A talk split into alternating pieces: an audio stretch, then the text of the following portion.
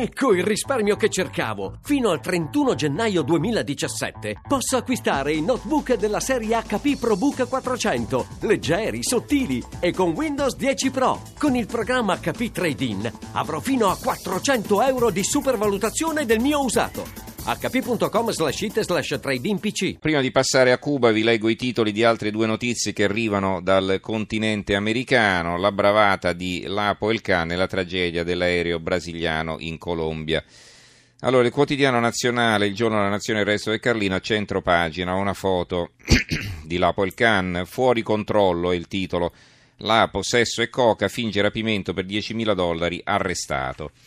Il giornale, L'ultima lapata è da arresto, ha simulato di essere stato rapito, notte di sesso e droga a New York, il figlio sbagliato di una famiglia difficile da gestire è eh, la ricostruzione, il ritratto di Tony Damascelli e Annalisa Chirico lo difende, lasciatelo in pace, il suo inferno l'ha scelto da solo.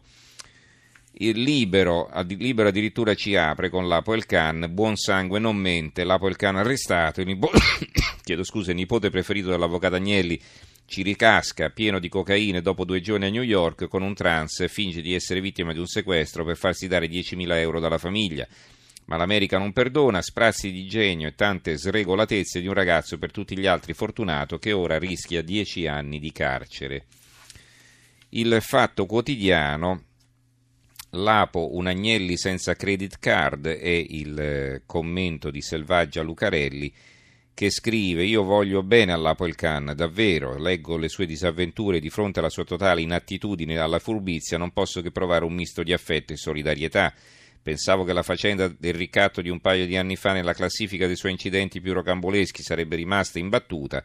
Per chi l'ha dimenticato, due fratelli che facevano i camerieri lo trovarono seminudo tra alcune auto parcheggiate, lo portarono a casa loro, lo ripresero mentre consumava della droga e pochi giorni dopo gli telefonarono in cerca di riconoscenza per non aver regalato il video al primo che passava, tipo Alfonso Signorini. Ecco, io tutta questa comprensione per l'Apple Can, visto che tutti esprimono il loro parere, esprimo anche il mio, io praticamente questa, tutta questa comprensione non la sento, insomma. Eh. Allora, e qui c'è anche il, eh, la cattiveria, il corsivetto eh, bruciante di Spinoza sul Fatto Quotidiano, l'Apo se la spassa finisce i soldi e chiama, sono nei guai, datemene altri, è la storia della Fiat.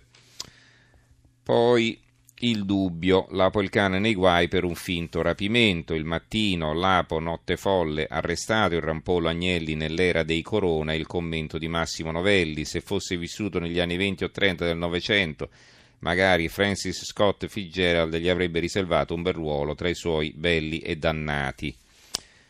Il secolo XIX, Mm, L'Apple Khan simula il suo sequestro fermato e eh, rilasciato, il tempo con una foto a centro pagina, una grande foto a centro pagina. Attenti a El Khan, eh, il Lapo perde il pelo ma non il vizio, ancora coca e trans, simula sequestro in cella negli Stati Uniti. Il giornale di Sicilia, Lapo El Khan simula un sequestro, arrestato e liberato.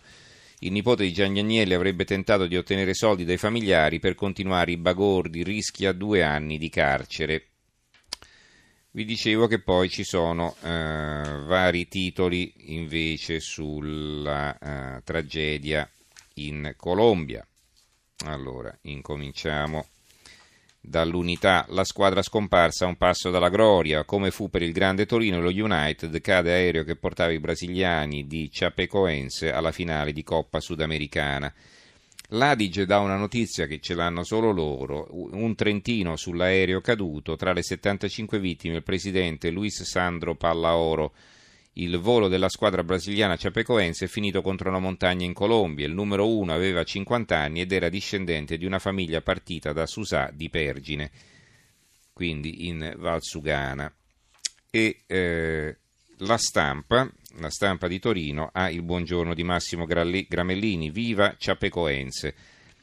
Eh, è il titolo. Avevi un nome che si, che si incespica in bocca, Chapecoense, ed eri la squadra di calcio di una città brasiliana, Chapecó, che, in, che pochi fuori dal Brasile saprebbero indicare sulla carta geografica.